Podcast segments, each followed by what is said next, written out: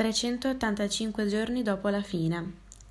Un giorno di fine maggio, poco prima di un comune tramonto di città, che da dove sono io non si riesce a vedere ma si può solo immaginare, poco prima che le rose inizino a ballare nella silenziosa discoteca che è la sera, poco prima dell'arrivo dell'estate, un incantesimo. Ricordo e non tremo.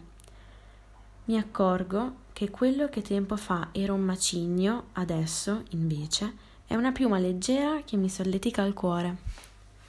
Tratto dal libro di Susanna Casciani, meglio soffrire che mettere in un ripostiglio il cuore.